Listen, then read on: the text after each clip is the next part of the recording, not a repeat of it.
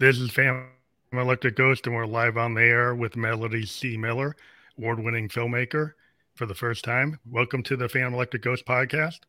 Woo! Thanks for having me. We want to let people know that we are a featured podcast on the Newsly platform. It's a, another podcast platform that converts this to audio. So if you use coupon code GHOST to get one month free premium subscription, stop scrolling and start listening. This uh, podcast episode will be on Newsly within an hour or two after broadcast. So thank you again for being on the show. We're actually at episode 911 of the Phantom Electric Ghost podcast. We've been on the air since 2016. That's tracking on Apple Podcast. So, and today we're going to talk about documentary filmmaking, which is your expertise. And uh, I think it's really interesting to talk to different people, different groups. We initially started this podcast talking to creative people emerging and independent creative artists, primarily musicians. And then we got into filmmakers and authors and writers. But we love to talk to people who do that type of work. And this is a totally different type of work because you're doing documentary films that have a really big impact. You've been on uh, associated with like Sony Pictures, HBO, Discovery Channel, PBS, Amazon, going on and on. And um, what we're going to talk about today is your your film california's forgotten children probably as the primary focus but we can talk for an hour about your other projects too. But maybe you want to introduce people about that project and uh, the, the actual what was the mission for that project? Yeah so california's forgotten children is a feature documentary that follows a diverse group of resilience of survivors of child sex trafficking and their path to freedom and all the work that they're doing now to make sure that it doesn't happen to other children.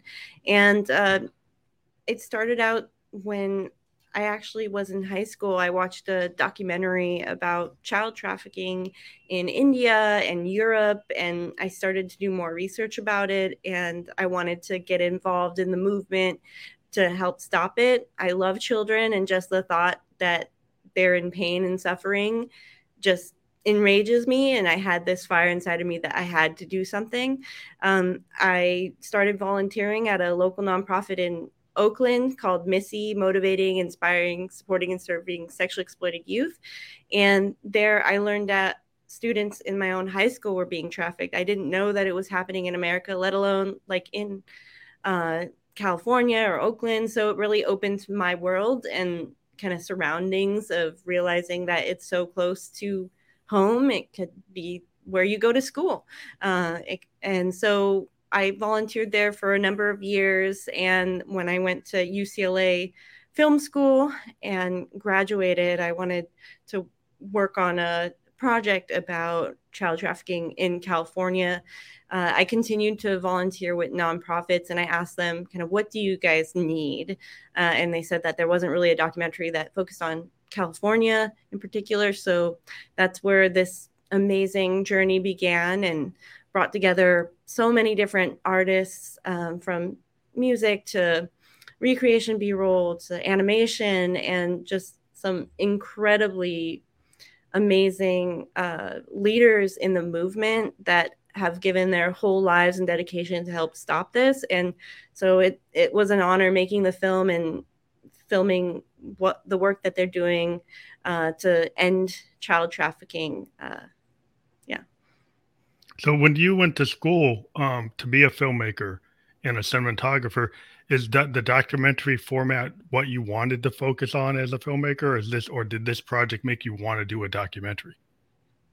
So uh, when I was at UCLA, I was initially uh, going to go into maybe the directing program, but then I took Bill McDonald's cinematography class, and I had always been doing photography and doing like directing and cinematography. But when we got to work with 16 millimeter film and shoot projects, it was just teaching you the bare basics of filmmaking and um, visual interpretation and just being able to work with film, the original, uh, mm-hmm. you know, filmmaking tools, just made me want to go into cinematography. So I shot uh, not only documentaries, but a lot of narrative films and music videos and uh, just visually uh, stimulating and gorgeous projects, uh, experimental films, and and so that's what got me into cinematography.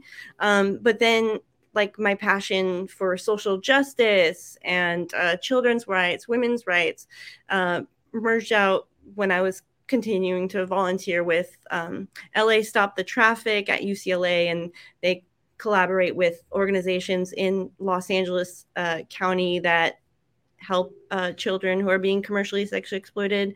And we did like fundraisers and um, just whatever the organizations need needed help with. And so that's when I wanted to go into directing documentaries. And so using my knowledge and skills of cinematography, I wanted to make the documentary feel like you're there with the children. A lot of times in documentaries on child trafficking, the children who are being exploited, their faces are blurred. And that's, of course, very important that we do that. And so I worked with survivors who were open about their story and sharing it. And we recreated um, parts of their documentary narrative using actors. So we could visually kind of see what a child kind of through, yeah goes through, like seeing children's faces and seeing that it could be any child you know just really opens people's minds rather than like a blurry face you know yeah um, so that's the, yeah, yeah, guess the good question is like if you do it like a, a, a, totally into realism an actual like like you know like a news organization and mm-hmm. don't do the recreations right you you have some like artistic or cinematography or you're as a director it's like you know i want to tell the story Mm-hmm. So you go and use the actors to tell the story. So you think you because you want to have an impact. Mm-hmm. As, as, as, so you feel like if you just do it with the blurred faces, maybe you're not going to get this point over to the audience because you're trying to to get people to understand the issue, right? Exactly. And we used poetic imagery. So it wasn't necessarily, say, recreating exactly what they were saying. Sometimes they might be talking about difficult times, like some children get arrested um, mm-hmm. for prostitution, even though they're under the age of 18 and, uh, you know, they get put in jail and what that was like at 13 years old. So there's a, a shot of um, young Chris in the documentary where there's a girl sitting at a window and the camera slowly like moves in and, you know, it's as the um, leader, survivor leader, Chris is like telling her story. So it it's not exactly showing what was happening at the time, mm. but yeah. it's showing like an image of a girl just taking it all in, what's happening, taking it all in that Carissa was talking about. So, uh, and we have different moments like that throughout the film, but we also use like archival footage, news footage. Um, you know, we do have blurred faces and, and stuff like that in certain moments, but those uh, scenes that tell six different survivor stories, you know, having to see like a child's face um, really just pulls the heartstrings of people and makes people want to get involved in the movement. Yeah. Well, I think as a creative person, you know, I'm a, I'm a musician and I'm a mm-hmm. producer. What we try to do is, you know, serve the project. right? so mm-hmm. you, whatever tool visually or from a mm-hmm. storytelling standpoint you use that serves the moment, right? That serves mm-hmm. what you're trying to get across. So if you use eight millimeter film or you use digital cameras or you use certain types of, you know, shots or certain types of techniques, as a musician, we use different tools to convey different things, right? So I think mm-hmm. as, as a cinematographer and a director, like you used whatever tool you felt was going to give you the right focus for that moment, right? Mm-hmm. Exactly. And same part, we used animation uh, for the documentary in certain parts some of the survivor leaders were describing just how they were feeling and we have this animation of a, a girl she talks about how running away from home she thought she was running away from the pain but she didn't know that behind the door was so much more worse that was mm-hmm. happening. And it's then the girl opens the door she falls out of the door and there are people grabbing her arms grabbing her legs and it's this little girl falling into darkness. And you know that's also another tool of poetic imagery and visual storytelling where it's not showcasing rape and violence and the horrible mm-hmm. things that were happening but it's visually helping the audience kind of see this little girl struggling you know in, in that's, the, that's the poetry of like creativity Like a lot of times, like we're, you know, whether, you know, as a musician, whether you use analog, digital, or real instrument, like, you know, how you record on real tape or use digital, you know, mm-hmm. depending on what you're trying to get across mm-hmm. or what you're trying to convey, you know, you could, you, you do a video, like you said, you animate video or you have mm-hmm. realistic or, or actual real blacked out you know narrative like like a like like you're a news reporter asking a direct question about the exact event but you know different things you, you tools are used for however you're going to create create something you know as, as a mm-hmm. creative person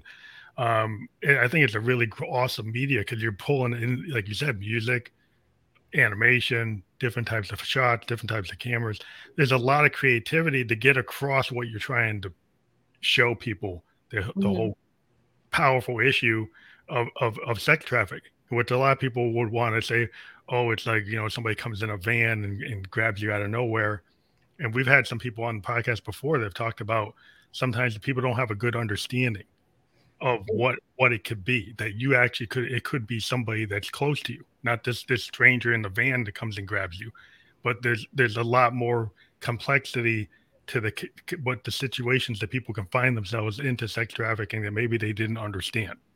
Exactly. And there are so many various different ways um, people can be trafficked whether they're trafficked sadly by their own parents or um, they're uh, trafficked through uh, their foster parents. Um, they could be um, coerced by someone that they love, um, a mentor or a boyfriend, mm-hmm. um, you know, through media, um, like th- through the internet, meeting someone online, thinking that they are a young teenager just like yourself and you go to meet them and it's the wrong case or you know in in the entertainment industry yeah you get a business contract you a model or an actor you know you think you yeah. get you go to a foreign country and then they lock you up you know that you get you get conned into a bad contract that's more than a bad contract it actually puts you into like a like a slavery situation is you're being you know a criminal activity that you got conned into that you exactly. got are the victim of and a lot of people don't understand it. They want to just think it's one thing.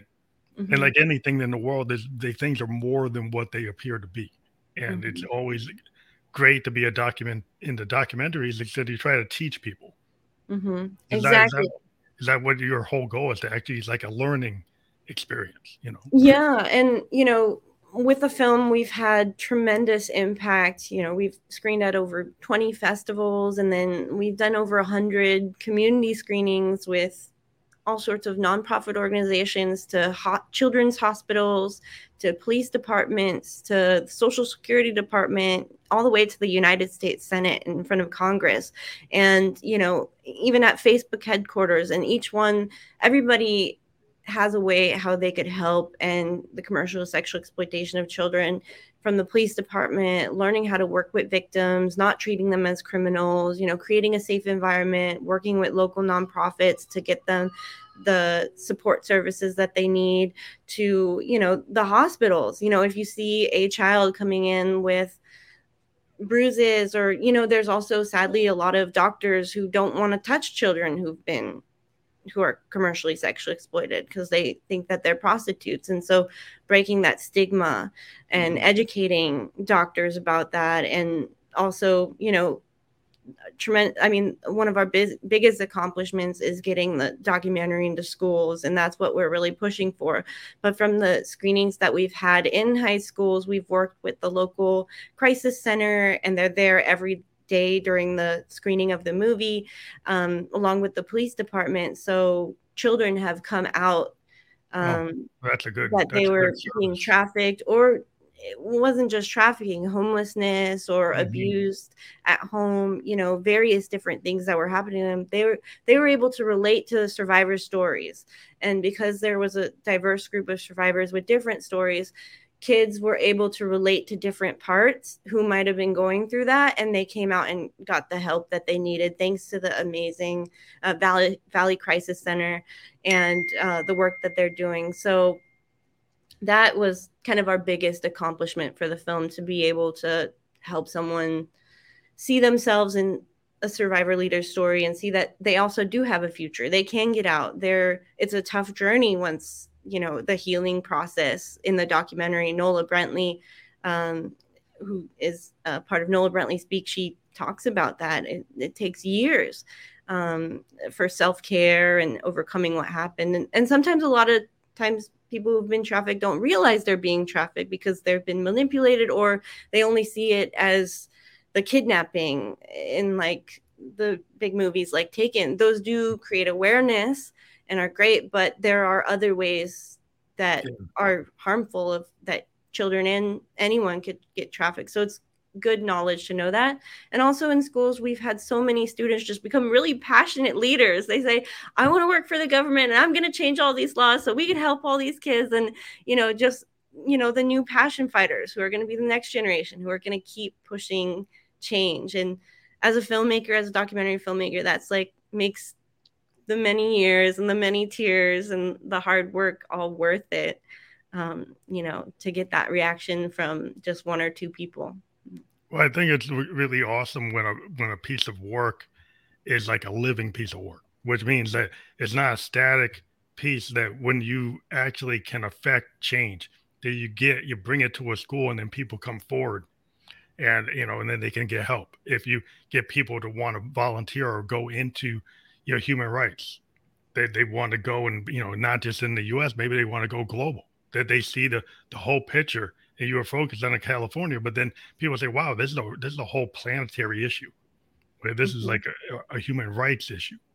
And he did mention that there are hundreds of human rights organizations and environmental organizations that have kind of been connected to what you're doing, and it's all like you know ho- holistic. Like I've talked to many people on the podcast over the years, and the thing that happens is that there's a lot of things that people want to put into narrow focus and don't see like the holistic connection between you know the government society you know individuals. There's there's there's a lot of interconnected pieces that people probably don't know. There's laws there's you know eh, not non-governmental organizations. There's all kinds of things that people need to be aware of like where do these people stand on this?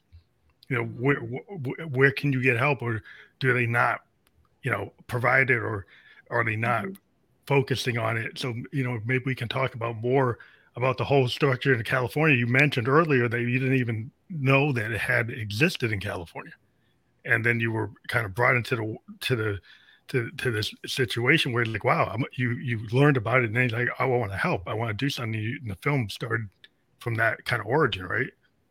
Exactly. And that's what I was hoping, you know, by focusing on California. We've screened the movie in other states and also in other countries. And I wanted people look, we're just focusing on one state and it's just so vast what's happening there. Focus on where you're living, focus on your state, where on your country, and you know, see what needs to get done there to help stop it. So that's like when we'd have screenings in other states, they're like, yes, that happens here too. And we don't, you know, they're still arresting children and they're putting them in jail. You know, we don't have any services. You know, these are the things that they need. Uh, and it, it, gets people talking, it gets people thinking, it's bringing people together, especially prior to the pandemic, you know, when we had more in person screenings and they're starting to come back. Just mm-hmm. the Q&A and like the discussions that all the audience members have together it's like amazing just the connections that they're able to do like you were saying from different departments and work departments and how they could get involved like even someone who's a yoga teacher or an art teacher can work with a local nonprofit and provide classes for um, the clients that they're serving so everybody can get involved what's interesting to me is the kind of justice department or the police mm-hmm. situation mm-hmm. where they're they're mislabeling the victims as criminals and then that to me seems to be like a teaching opportunity for the da you know of, of an area if that's how they're treating child trafficked victims and they're treating them like they're you know a prostitute or putting them under a law that's actually not appropriate that yeah. they need to be educated in terms of what they're doing and understand it's like kind of a holistic picture because they're in a narrow focus. Like the problem is people get stuck in narrow lanes, mm-hmm. and like the law enforcement is like, well, this is X. Mm-hmm. Like, no, it's not really X. There's something else, right? You need to understand what the situation is. It's a matter of like educating people. You know, it is, maybe it's not the right tool for the job to put that person in jail. That's not the right remedy. You know, that's not the right approach. So how do you educate, you know, the law enforcement and the general society to understand what what's going on?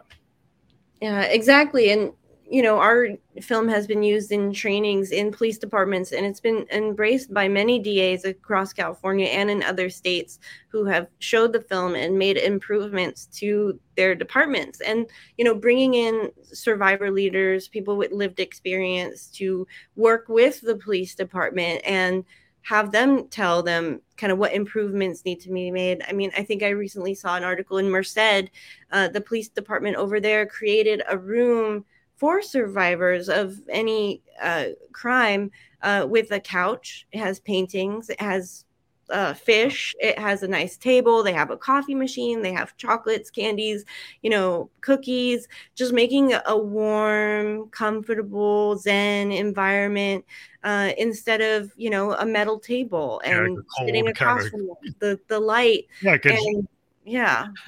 So because the cold environment, yeah, the justice system, they might like, well, we don't really need that, but they're not talking to sociologists, not talking mm-hmm. to psychiatrists, not talking to, you know, you know, people who would say, you know, the social worker point of view, the you know the person with the with the master's degree or the doctorate, and mm-hmm. and you look at the situation, and you guys aren't actually you're criminalizing something. You're not treating somebody as a person. Mm-hmm. So if somebody's a person, they don't want that kind of cold metal table, nothing on the walls, like you're in a cell. Mm-hmm. Like, is that really appropriate when the person's already gone through a lot? The, mm-hmm. the matter is, oh, you know, we don't have the money for that. It doesn't take a lot of money to actually have a little care. Yeah. And and so I think sometimes people try to, oh, it's going to cost us this. And it's like, start to think about, like, is that really expensive or you just hadn't thought about taking the time to yeah. understand the issue?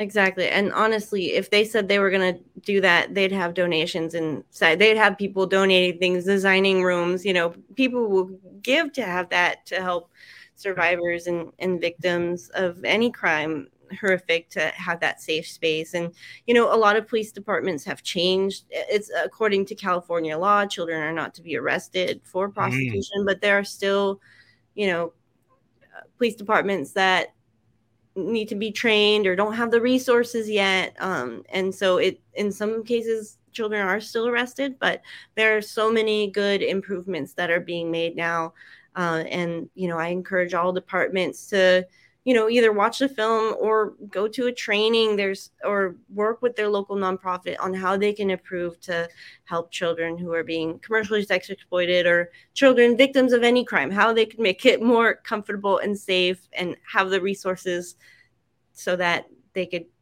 be on a good journey to uh, healing and recovering yeah well you think you have to talk you know for anything to happen you have to kind of bring it into the light mm-hmm. i think a mm-hmm. lot of things you know, I've talked to tons of people on the show where, you know, people like as soon as you take something that was in the darkness or not being discussed and mm-hmm. you shed the light on it and you communicate, mm-hmm. then then people find out about it. Like if mm-hmm. so if you if you the problem is some people are scared of actually bringing it up because of shame or mm-hmm. because of uh you know mores in the society or like how does mm-hmm. that you know the people have certain beliefs you know, mm-hmm. maybe those beliefs they think are truths, but they're not truths. They're mm-hmm. beliefs. And there's actually mm-hmm. there's a truth, there's a belief, and there's actions you do upon things that you think are are real, but they're not.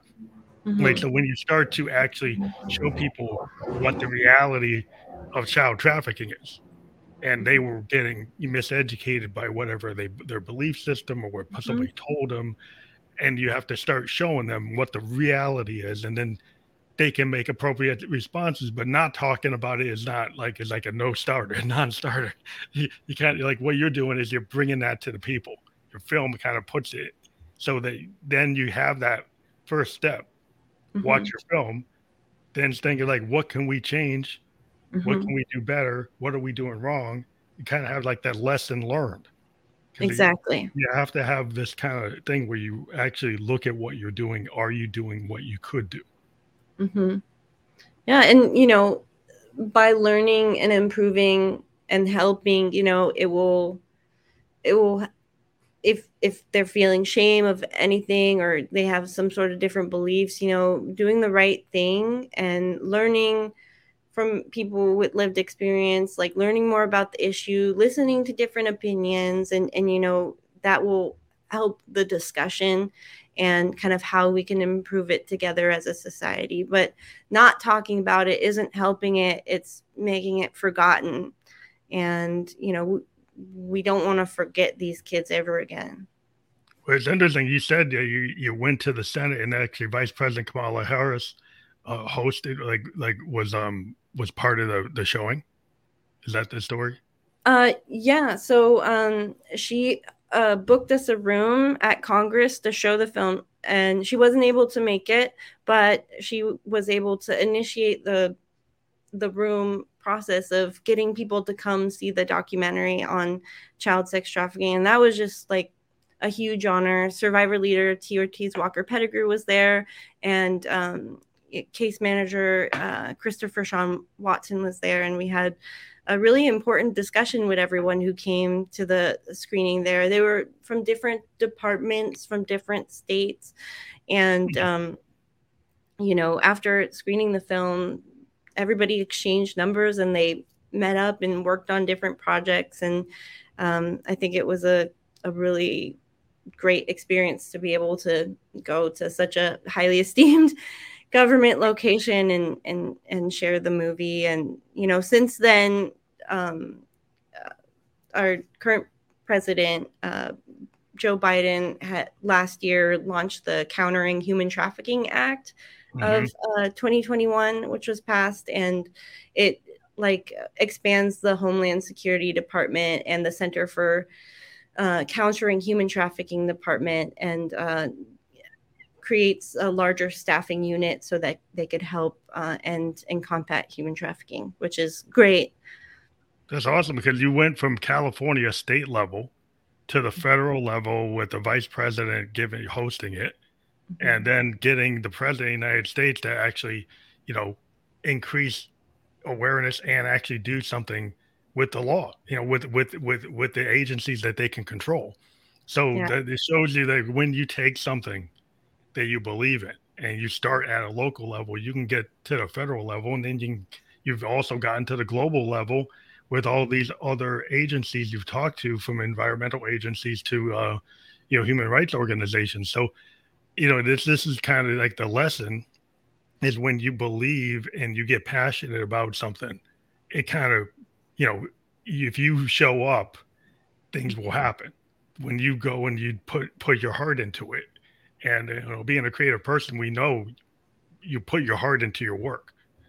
And i just want to be clear like our film just played a tiny part in educating people. You know it was so many different organizations and individuals who work day in day out with legislation and trying to get the government to uh, push for this bill who should take credit for you know it's collaboration collaborative collaboration for everyone. We played just a tiny part in showing our documentary but it's really all the organizations and people who work day in and out to to pass that. And you know there's still more work that needs to be done. There's still more expanding um, that has to happen on uh, state and community levels. But, you know, I just send my heart to all those people who are working tirelessly every day.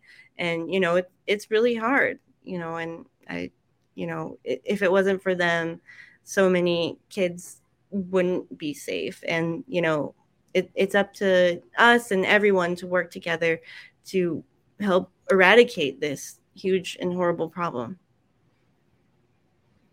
Well, it's good to have a, an impact. Like you know, I understand there's a there's a there's a collaborative effort with all the other organizations, but mm-hmm. when you're able to have you know a film that's actually you know been able to connect, like yeah. like your film's connecting, it, it is a part of it. And uh, yeah, mm-hmm. I understand your modesty, but it, it's always good to um to, to at least be in, in, in, aware of it. You know, yeah. And uh, if you're part of the, and it's good that you're giving props to everybody that's involved in in the whole movement to get people aware of child trafficking, because that's the whole picture. It's like it's not just a, you know, like like in music, people want to be number one. You know, if you're mm-hmm. an artist, that that's not the point when you're doing like a documentary. You're trying to educate and mm-hmm. if anybody else is helping with it you know it's all part of the same effort exactly yeah.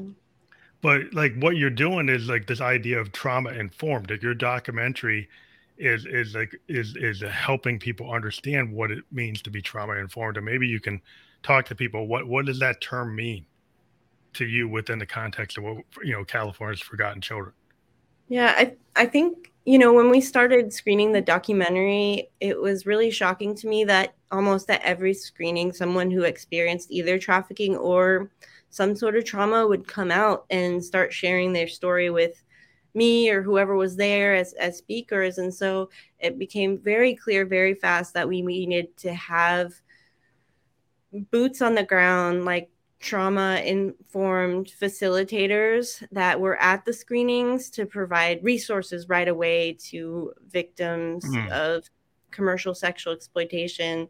Um, and so having a training to become more informed on working with uh, people who might have experienced similar traumas and getting them the help that they need um, i found that so like we so we collaborated with a lot of organizations to make sure we had that support. And i worked with rachel thomas who uh, shares her story in the documentary. And she also is a graduate from ucla she has a master's degree in education and curriculum development.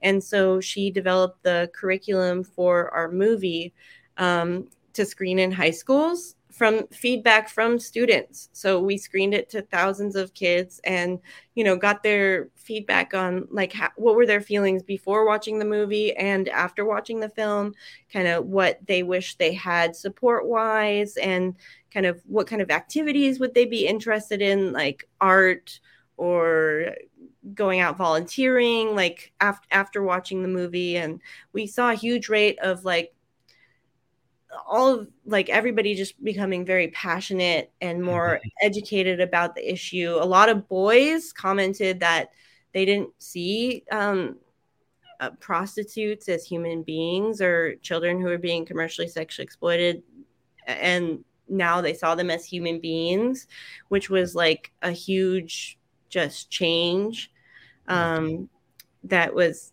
really big. So using that feedback, uh, Rachel designed activities for the students so that they either didn't feel alone.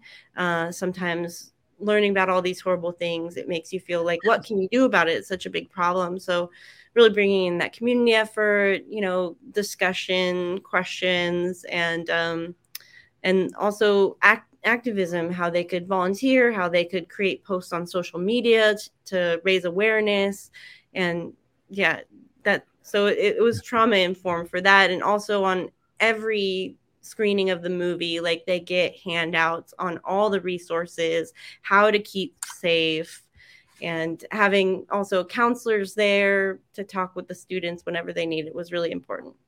Have you ever had some young people that watched the film and kind of like you as a filmmaker come to you and say hey this has actually triggered the spark in me to want to go into documentary filmmaking. Have you ever run into people that have looked at what you're doing and say, "Oh, like now I know I want to do something like what you're doing"? Yeah, I've run into a couple of people that uh, saw the film and wanted to do what I was doing. They wanted like um they wanted to explore like also different topics of human trafficking. Like in the documentary, we cover boys who are being commercially sexually exploited, but not as in depth as girls who are being commercially sexually exploited. Mm-hmm. And so mm-hmm. one young man came to me and, you know, we started discussing, I'm like, how about you make a documentary about it? You know, mm-hmm. I just like how someone, I watched someone's documentary in high school and that sparked my journey to make my own documentary years later. Mm-hmm. I sparked his journey to start yeah. making a documentary and exploring a topic and, you know, eh, or having different perspectives. So I encourage all filmmakers to, you know, if they want to get involved in you know make something uh, to you know explore other topics or you know redo my topic it's totally fine you yeah. know as long as we continue to to talk about it you know. Yeah just the, the fact that you you did the work and then it sparks another person to say mm-hmm. i am very much interested in the documentary film format. Maybe i can pick pick my perspective on it. Like the young man is like, oh, I, I think maybe we should look at this this this issue, and and, and so well, you you know, you go and you go and take that, um, mm-hmm. and it's like you know that's that's always a cool like a mentoring kind of thing. The exact fact that you create it, you know, like when you're an artist, like you're a musician, you create a piece of work, you inspire people to actually create other work in the same vein, but it's different. It's a mm-hmm. different take on it. You know, as, as like a jazz musician, you create like a standard, and everybody wants to do the standard and then tweak the standard, make something else. Mm-hmm. So it's always that that inspiration is maybe it wasn't initially intended that you're going to inspire filmmakers because mm-hmm. you were trying to elaborate on the issue with the forgotten children. But mm-hmm. in another added benefit is like you know, documentary film format is a really cool place to be. Is mm-hmm. that it in the industry in film? Is that is is it um, uh, harder to get into documentary filmmaking than other types of filmmaking? Um, well, I think it's easy to start making a documentary. You know, get your camera out, uh, shoot a project that you're passionate about. You know, I've worked on films that are narrative, and with that, you need to do find actors, locations, casting, crew, uh, those are things you could still do when you're first starting out, but documentary, the people are already there, the location's already there, the story's already there. So take out your camera and you could start that. But um, making a living in documentary filmmaking is very difficult, especially because, you know, a lot of our work is around social justice and giving. And, you know, as a documentary filmmaker, you're so giving, you're so passionate, and it's hard to, you know, make a living. Yeah. Can you get way. like can you get venues to, you know like i don't know can you get theaters to show it? Can you get mm-hmm. channels to actually put it on? Can you get it get it into like a distribution network compared to like oh i'm going to be a commercial filmmaker i'm going to go and do advertising or i'm going to do music videos. I'm going to do something that's more commercially viable. Mm-hmm. but it's kind of like an independent musician. Like if you're an avant-garde musician right? Mm-hmm. You want to be like a Velvet Underground and Andy Warhol, you're going to have a very narrow audience because mm-hmm. that's that's like that's not top 10. That's that's mm-hmm. something else. But it's still what you want to do. And mm-hmm. so so people are passionate about the thing that they really feel. Right. So it seems like you know a documentary film to you is that you that you have a passion about it, right? Mm-hmm yeah and you know i still have a, a balance of work like i do corporate work i do work as a cinematographer i shoot other people's movies and that's kind of where i get my income from but like for the projects i really give my heart into you know um, a, a lot of that in, instead it's opened doors to other opportunities you know um, and and that's how i see it and it also creates amazing change so that's that's how I make it. You know, it's okay. You know, we didn't. You know, I can't survive through it, but it's opened other doors and opportunities for myself and all the people who are involved in the movies. That's like the starving artist thing. Like everybody has a day gig or the day job that helps do their passion. Like you have your mm-hmm. passion project, and then you have what helps you keep doing your passion project. And because the world today has less gatekeepers, I'm mm-hmm. just wondering like in terms of like like in the music industry, there's less gatekeepers because you can just go out and put it out yourself independently. Mm-hmm. Is it the same kind of thing a documentary film when you start to do it? You okay, if I create it, I'll be able to find a place to distribute it or to put it out because yeah. I, I'm an independent creator. I finally learned how to do that 15 years. It took uh, more doors and opportunities are opening up for independent filmmakers to be able to put their movies on larger platforms and do distribution. But it did take me a while because it was my first feature film. You know, everybody says, oh, you need a sales agent, you need a distributor, you know, there's a certain path you have to go through. And I sat around waiting for a distributor. I tried talking to different distributors, and a lot of that they just don't like it really depends on the distributor, but they didn't really see your film for its value for impact, more of its value for how much money they can make, which mm-hmm. I understand. They're going to invest a lot of money into it and they want to be able to make a profit. So, um, but so I figured out how to do it myself.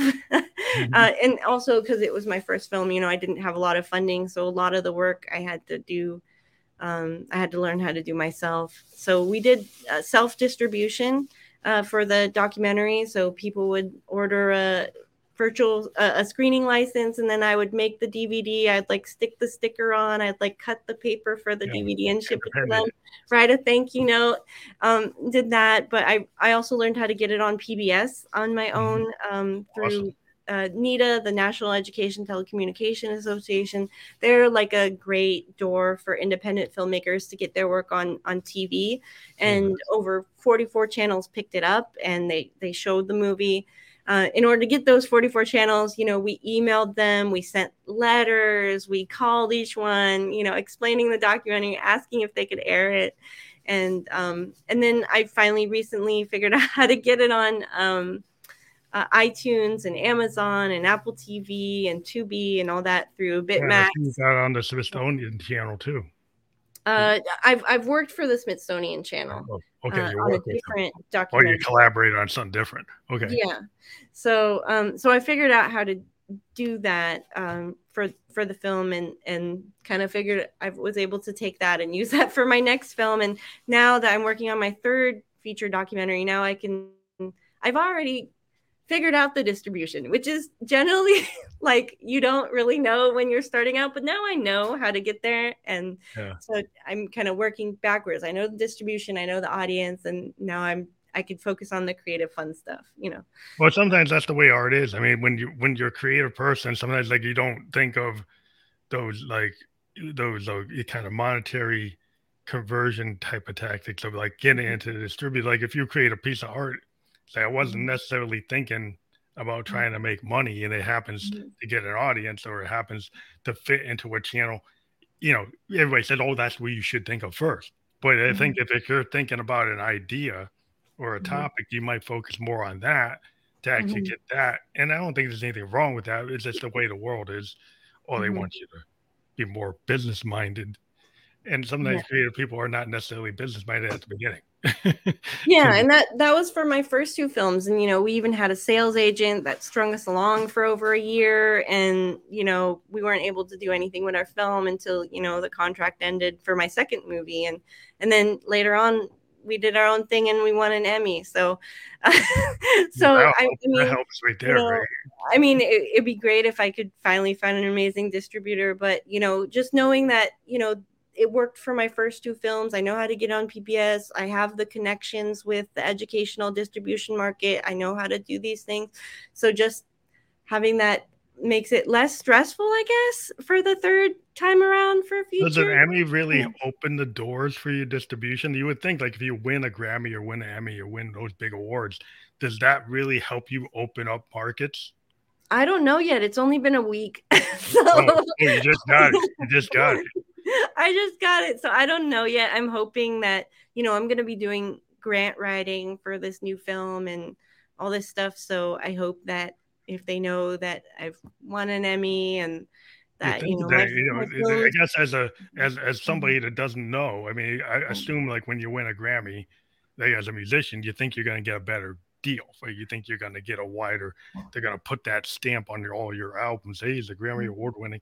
So then you can you could get into places you couldn't get into before. That's the assumption. Yeah. I've actually heard in music sometimes it doesn't work that way. Yeah. So sometimes like you win it, you get critical acclaim, and then they still say, "Well, this still doesn't sell." so, yeah. so sometimes it's like, "Well, it's what I believe in. Mm-hmm. I'm going to keep on doing what I believe in, and find you know people come to you." It seems like yeah. you get people to come to you because you're really passionate about what you're talking about. Yeah, I would say that I guess when you're really passionate, you become like a magnet, and other passionate people join your magnet, and then you're like a superpower magnet. So mm-hmm. yeah, that's yeah. um that's kind of what what happened, I think, for for the projects, and you know, I'm I'm really excited about this new documentary I'm starting. It's following a mother who survived uh, breast cancer and her journey through pregnancy to postpartum, and kind of what that's like uh, becoming a mom and having been through cancer. And I'm, I'm just really excited about it. What's the name of this project? Do you have a name? I don't know yet. Right now, I'm calling it Untitled Supermom Project. so, but I, I haven't come up with a name yet. And uh, it, it will reveal itself when the time is right. That's that's really interesting because I, I'm a cancer survivor at age 27. I had a level three sarcoma and I beat it. Now I'm age 55, and uh, and then my wife got cancer like last year, so oh. that was like super rare that we both mm-hmm. ended up experiencing cancer. But you know she's in remission now. But it's like cancer mm-hmm. is such a big thing, and it's cool that, you're taking on another issue, which I I you know I've experienced in. But um yeah just so like when you deal with the documentary film format you're you're mm. you're using it to elaborate on uh, societal or impacts or or that, that's your point of view right for the form i'm just trying to understand how you use the form of a document yeah i mean i think uh, like there are certain topics that I'm really attracted to, and I just kind of go with my heart. Like my second film was about the first female beat jazz poet, Ruth Weiss, mm-hmm. and um, her life story. I walked into one of her jazz uh, performances and just fell in love with this 80 something year old woman with crystals on her head and she had this husky austrian voice mm-hmm. you know telling her story through poetry and you know the musicians just going with the flow not everything was improvisational i just needed to know who she was and started this epic film project where she unlocked a lot of my imagina- imagination and we pushed a lot of boundaries in documentary filmmaking uh, to tell her story it became like its own the documentary film came like its own jazz.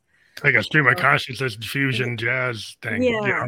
and that's and always yeah i incorporating like elements like dance and mm-hmm. art and music and you know filmmaking and just really weave that in but still making it cohesive story. But it was very surprising uh, and exciting for people and also kind of a little funny too. Uh, some people were writing about how it had a lot of humor. So even though it does talk about some serious um, topics you know she's just was a joy to be around and definitely will make you laugh. Do you think you would ever uh, do uh, more documentaries about musicians that you're interested in in in, in that kind of way?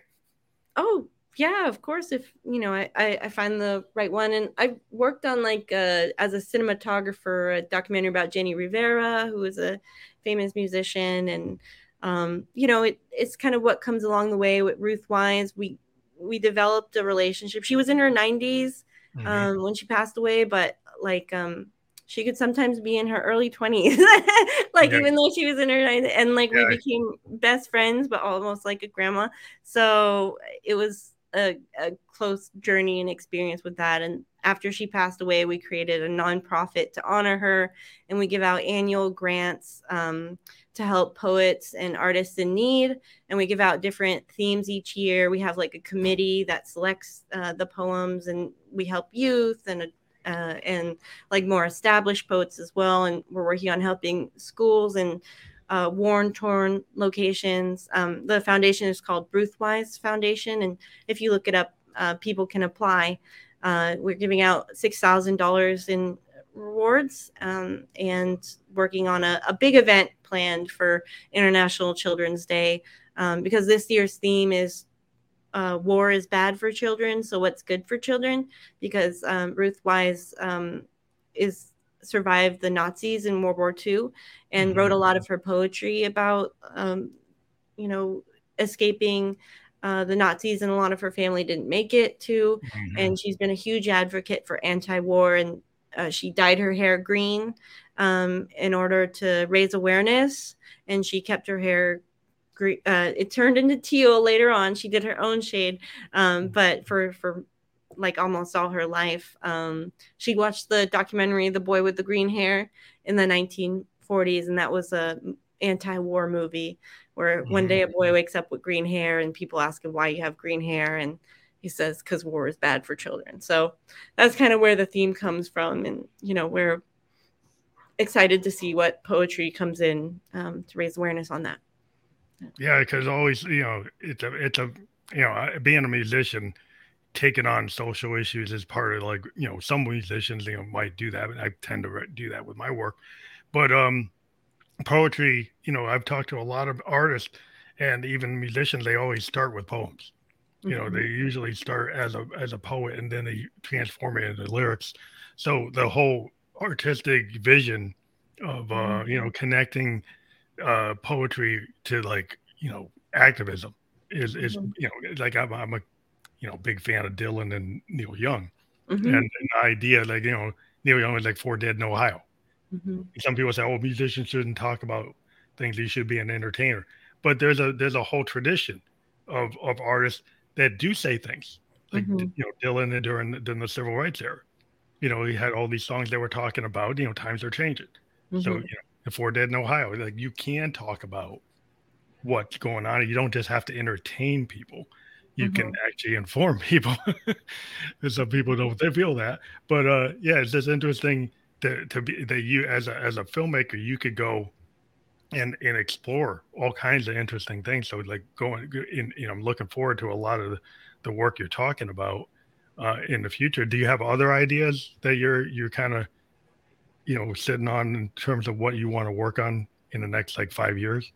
Yeah, I have other ideas that I'm sitting on, but they haven't like I've kind of reached out, but they haven't come to fruition yet. So I don't want to say anything yet until mm-hmm. like I kind of have some concrete like yeah, you could come film me type thing.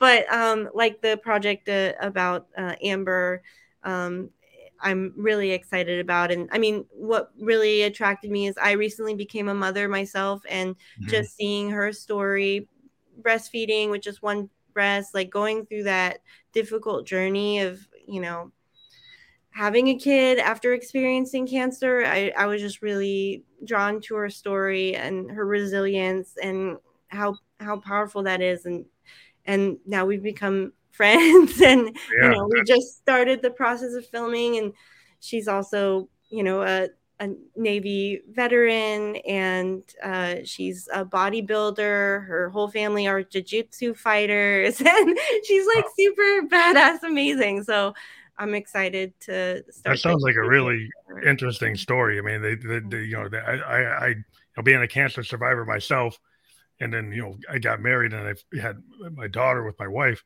That was like a big deal for me. I actually changed my you know after I had cancer, it made me feel like I should do things differently. And one of the mm-hmm. things I did differently is I married and we had a kid and then we lived in Tokyo for like two years.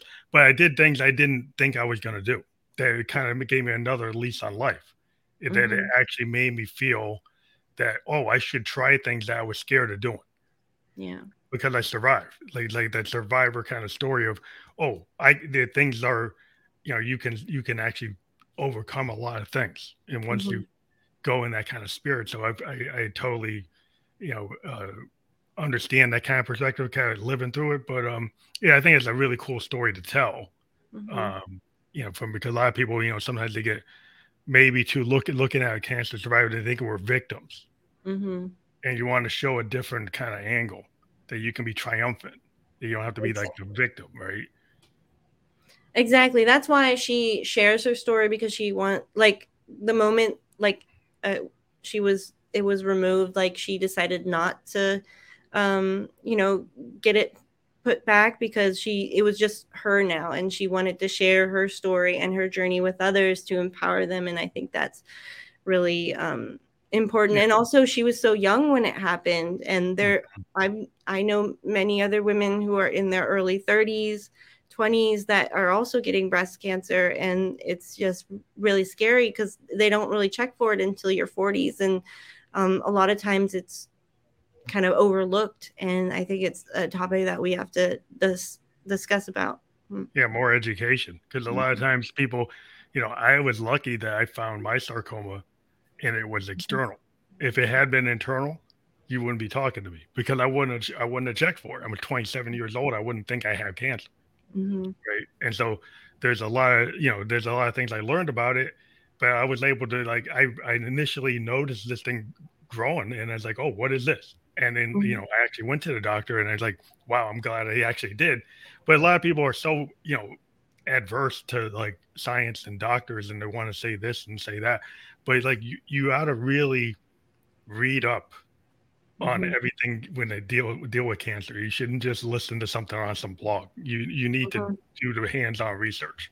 And I hope like what you're doing with your documentaries, like tell people like the, the, the real consequences of not paying attention to your body. exactly. And I'm going to like uh, uh, each one of my films has like a different type of style, like a different type of poem, I would say. Um, and so this one, I'm going to tell it through her and her family.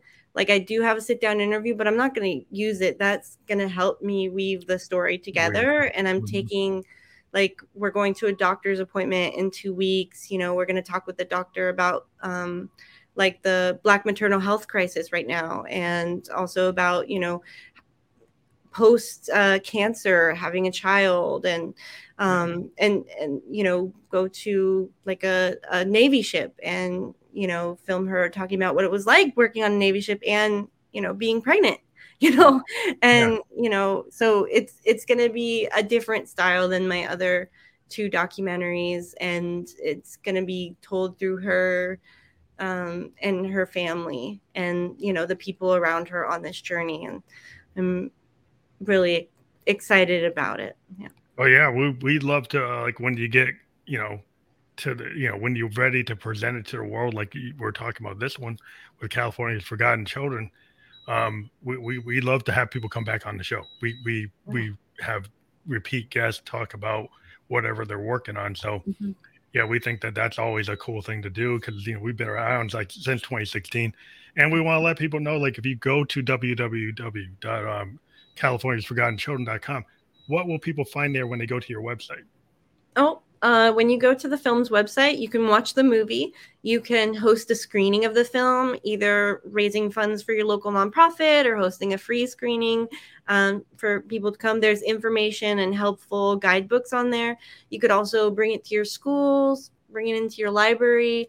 There are resources on and facts about uh, child trafficking and also uh, safety resources. Also, more educational. Uh, curriculums from different organizations that we know about and we share, and also learning more about the organizations in the film and other nonprofits if you wanted to get involved and uh, or work with some of the survivor leaders in the film. They all have their own amazing organizations that you should go out, donate, support, um, or collaborate with them on projects. Yeah. Well, thank you.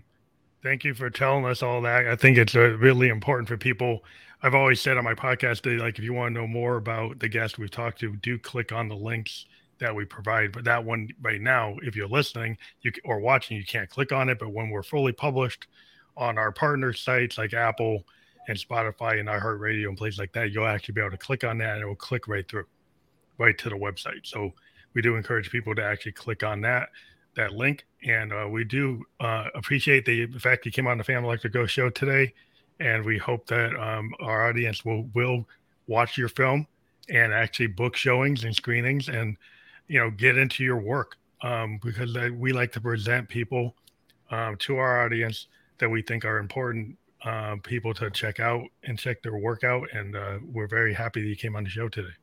Yeah thank you so much for providing a platform for artists like myself to share the work that we're doing and and talk about it. And hopefully other people will be inspired by it yeah, that's always the mission is to, you know, take this creative community across the world and introduce each other. We've actually, you know, had other filmmakers on. We hope that people watch this and maybe people contact you. You never know. We've had lots of people collaborate, you know, with people they've actually seen on the show. Mm-hmm. They've actually mm-hmm. contacted and say, "Hey, you know, I I can do X," and uh, and they find, "Oh, well, that's something we could work on." So I mean, that's that's the whole idea of creating like a podcast community of guests and hosts that have oh, this is interesting. Maybe I should I should get into this. Maybe I should talk to this person I to find out you know more about whatever they're doing, and maybe I could do something that's synergy. You never know. But uh, thank you. Yeah, I'll also throw out my personal website, mcmfilmmaker.com. That's where you could see my cinematography work and the other projects that I've worked on. Oh, send me that on the uh, private chat, and I'll add that to the um, to the actual distribution on the podcast. Okay and then I'll, I'll update the, all the links so that they have that. Great. Okay, thank you again. That's really thank good. Thank you. Yeah. Actually, I can throw it up real quick before we leave so people see it because I just got it. So I'm going to put that up. No. Mm-hmm. Yeah, so there you go. So that's your main site, right? Yeah, that's your main site. So that's mcmfilmmaker.com, www.mcmfilmmaker.com. Go check that one out. That's also going to be on our overall link. So thank you again for being on the show, and uh, hope you have a great night. Thank you. You and, uh, too. Uh, like I said, we're going to be. This will be fully published on all the platforms that you can watch or watch a podcast, so you'll be able to watch us anywhere. So thank you. Great. Thank you. Take care. Have a good night. Bye. Good night.